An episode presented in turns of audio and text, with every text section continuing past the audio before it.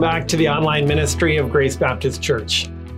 Today we're starting a new series called Why Church Discipline.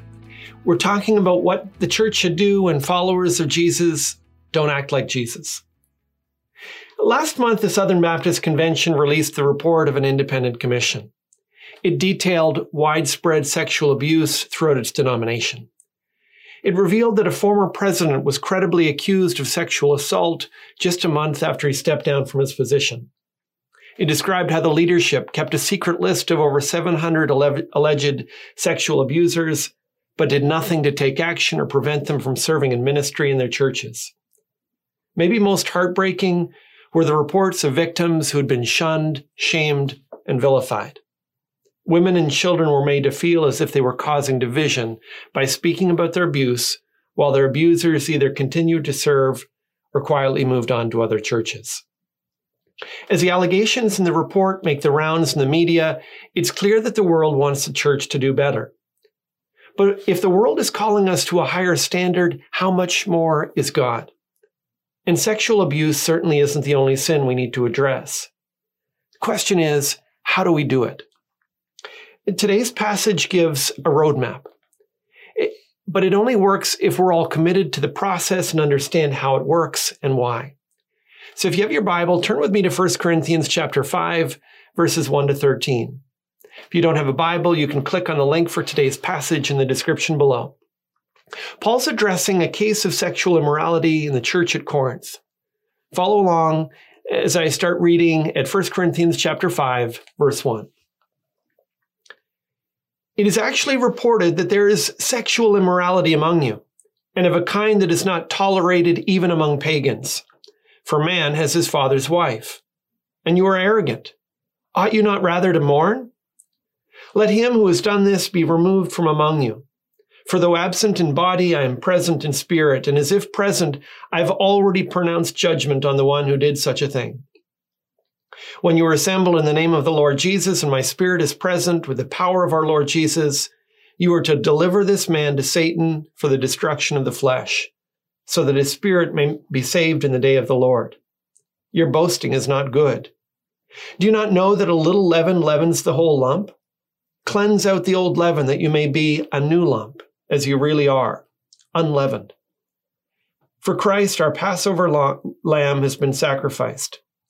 Let us therefore celebrate the festival not with the old leaven, the leaven of malice and evil, but with the unleavened bread of sincerity and truth. I wrote to you in my letter not to associate with sexually immoral people, not at all meaning the sexually immoral of this world or the greedy, greedy and swindlers or idolaters, since then you would need to go out of the world. But now I am writing you not to associate with anyone who bears the name of brother if he is guilty of sexual immorality or greed or is an idolater, reviler, drunkard, or swindler, not even to eat with such a one.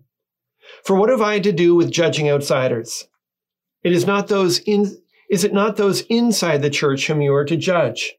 God judges those outside. Purge the evil person from among you. This is the word of God. Now, the first way that the church deals with its sin is by removing Christians who refuse to remove their sin. People aren't allowed to continue to say that they're part of the church family if they're not willing to deal with their dirt. The church is to remove Christians who refuse to remove their sin. Now you can feel the shock in Paul's words as you read the opening verse. It is actually reported that there is sexual immorality among you and of a kind that's not even tolerated even among pagans. Now, the city of Corinth was one of the most sexually permissive and morally lax places in the entire Roman Empire. The city's patron deity was Aphrodite, the goddess of love. And as a result, promiscuity shaped the local character of the people.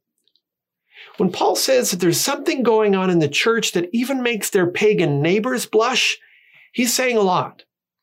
He goes on to spell it out. There's a man who's intimate with his stepmother. Even Roman law didn't permit that, and the Hebrew scriptures certainly forbid it. Somehow, the Corinthians seem to think that it's a mark of how progressive they are. Likely, they thought it was a sign that they were free in Christ, however the Spirit leads and all that. Paul says, you should be grieving, not boasting. In verse 2, he asks, Ought you not rather to mourn? When a brother and sister in Christ sins like that, it should move us to tears. There's a Zulu poem that says, An injury to the head is an injury to the whole person, is an injury to the whole family, is an injury to the village. The same is true of the church. When one of us falls in sin, the whole church family is defamed. Before any blaming or defending, there should be weeping. And then, with our hearts still heavy with the burden of that sin, the church should act to address it. In verse 2, Paul says, Let him who has done this be removed from among you. Now, Jesus laid out a number of steps for how to do this that we'll consider next time. But basically, you try to seek the person's repentance. But if they're unwilling to change, pro- the process ends in their removal. He's not saying that you carry the person out and throw them on the street, but you remove them from membership. You no longer count them among the family of God. If someone refuses to act like a Jesus follower, you no longer treat them like a brother or sister in Christ. Now, obviously, this is impossible if you don't have some kind of formal process of church membership. Without membership, there's no way to provide accountability. That's why you can't teach or lead ministries without being a member of the church. Otherwise, you could have the guy with his stepmother girlfriend teaching your teens about relationships. In our church plant in Japan, there, there was a young woman who had been attending for a number of months. And at one point, she told me that one of the young men had been calling her and pressuring her to go away with him for the weekend. But he warned her, she said, that if anything happens, she'd have to get an abortion. I assured her that that wasn't okay for someone who called himself a Christian. Another leader and I sat down with the man and he confessed to everything. We offered him help. We offered him support. We promised to give him what he needed to help change. But we also made it clear that if there wasn't repentance, he wouldn't be welcome in the fellowship. That was the last time I ever saw him. I grieve that loss, but the alternative would have been far worse. People aren't allowed to continue to say that they're part of the church family if they're not willing to deal with their dirt. The church is to remove Christians who refuse to remove their sin. Some of you may still question why that's necessary, and that's where Paul turns next. The second way that the church deals with its sin is by removing unrepentant Christians physically to save them spiritually. Even the worst case scenario of having to discipline a professing Christian has a redemptive goal. You're trying to awaken them to the real condition of their heart so that they might truly turn their life over to God. The church removes unrepentant Christians physically to save them spiritually. Watch how Paul describes this principle in verse 5. You are to deliver this man to Satan for the destruction of the flesh, so that his spirit may be saved in the day of the Lord. He uses pretty stark terms that may confuse you. Eugene Peterson's paraphrase, the message may help here. It says, hold this man's conduct up to public scrutiny. Let him defend it if he can. But if he can't, then out with him. It'll be totally devastating to him, of course, and embarrassing to you, but better devastation and embarrassment than damnation. You want him on his feet and forgiven before the Master on the day of judgment. Here's the point it always feels unpleasant when you have to exclude someone. It's harsh to tell someone you're no longer acting like one of the children of God. But the alternative is they carry on thinking that they're a Christian when in fact their life isn't showing the evidence that they really are. It's far more gracious to bring the person face to face with the reality of what they've done in the hopes that they'll repent and be able to stand with God's people when the Lord returns. Without this, churches can actually communicate a really unhelpful message. Because we speak so much of forgiveness in Christ and how we're saved by faith alone, people can start to assume it doesn't matter how we live. But that's not what the Bible teaches at all. In James 2:14, for instance, it says, "What good is it, my brothers, if someone says he has faith but does not have works? Can that faith save him?" And the answer is, of course, no. The kind of faith that doesn't bring about change in a person's life won't save them. That's dead faith. That's false faith. And there's lots of it in our world today. True faith leads to life change. True faith leads to holiness. Now, Paul comes at this same truth in another way in 1 Corinthians 6, 9, and 10.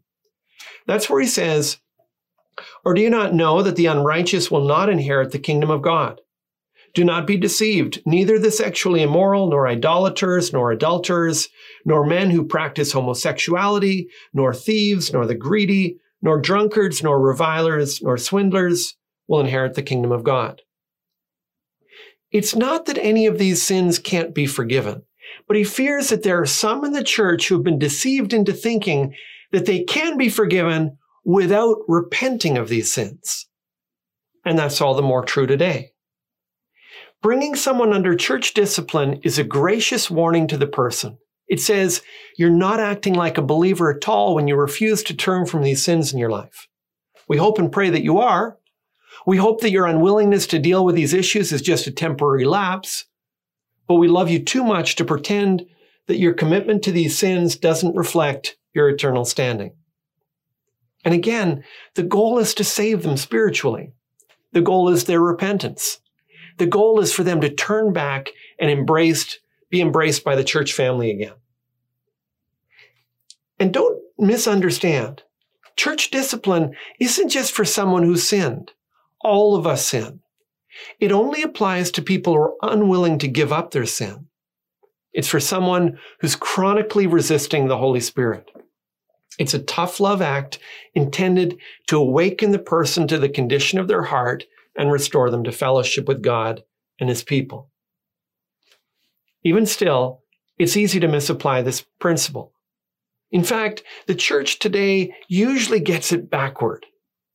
So the passage ends with clarification and makes it clear that we're to avoid unrepentant Christians, not unrepentant non-Christians.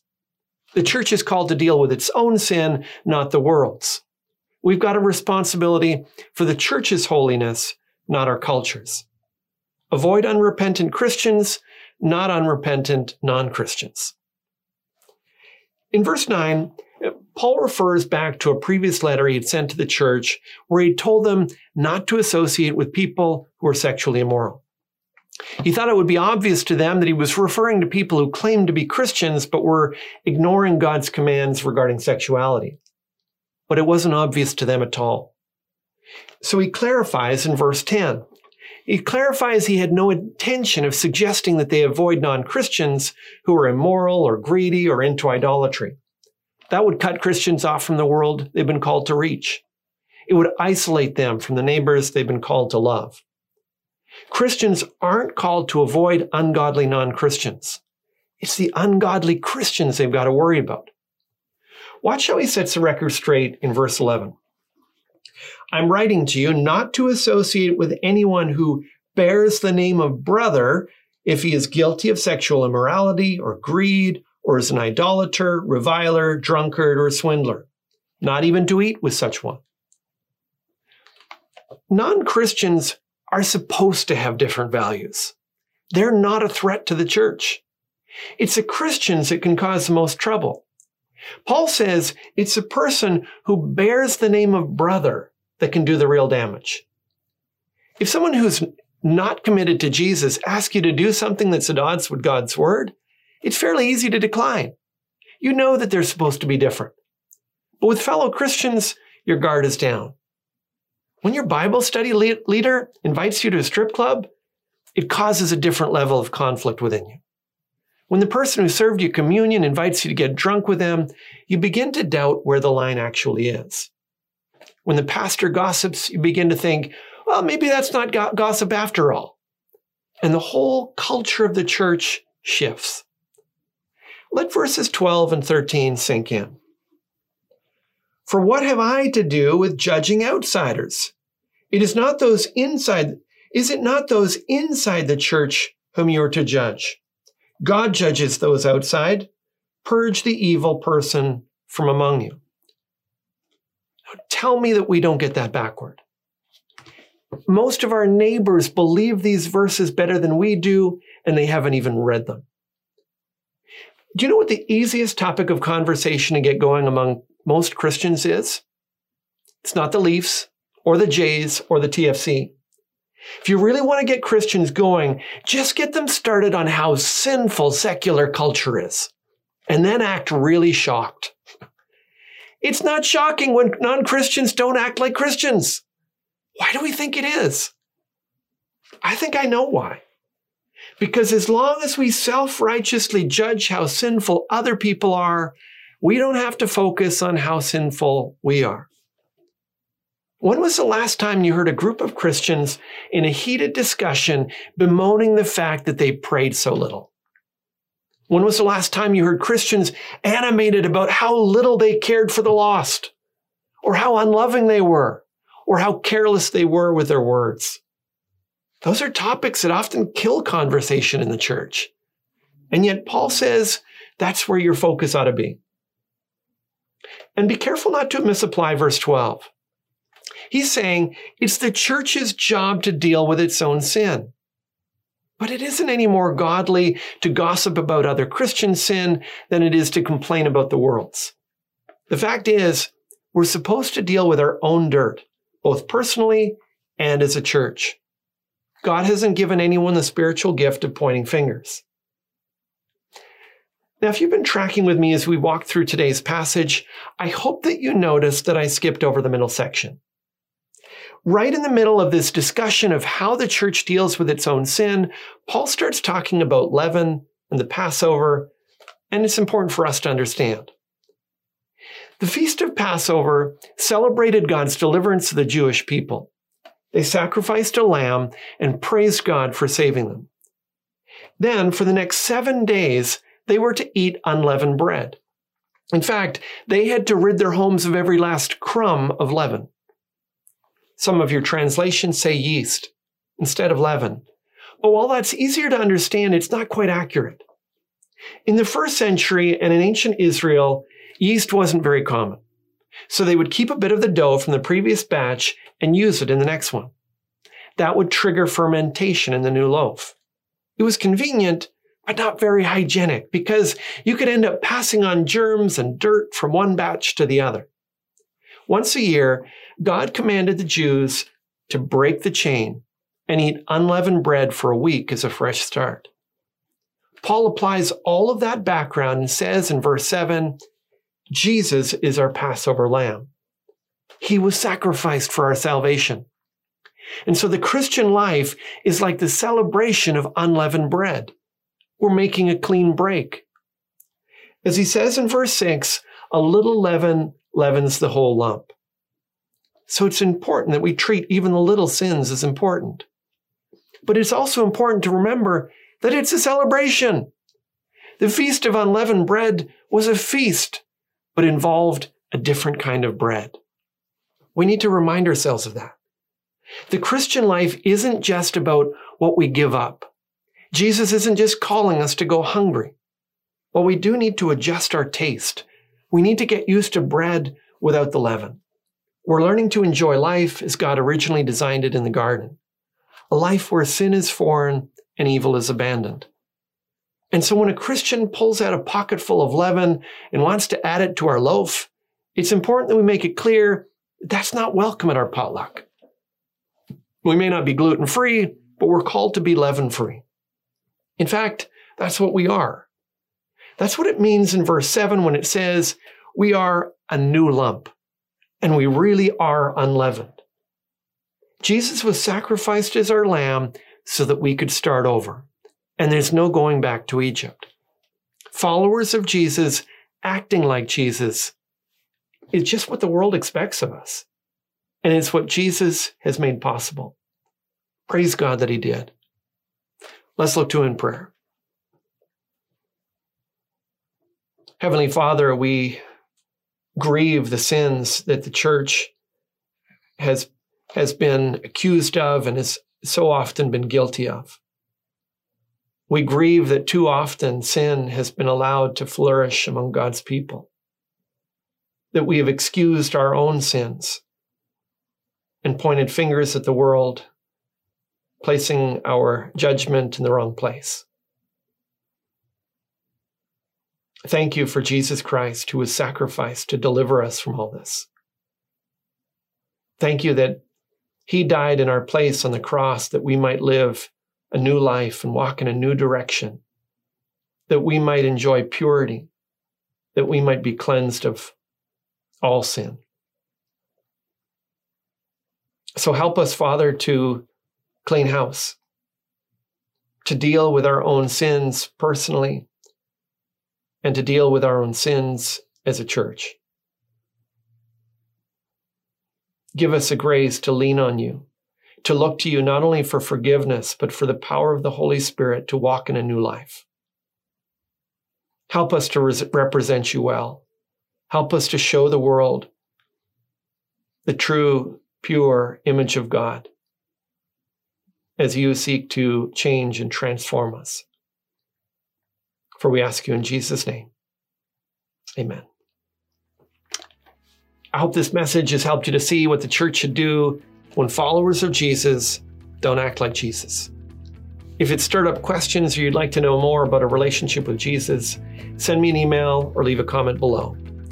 If you think this is a message that others need to hear, leave a comment, share the link, and help spread the word.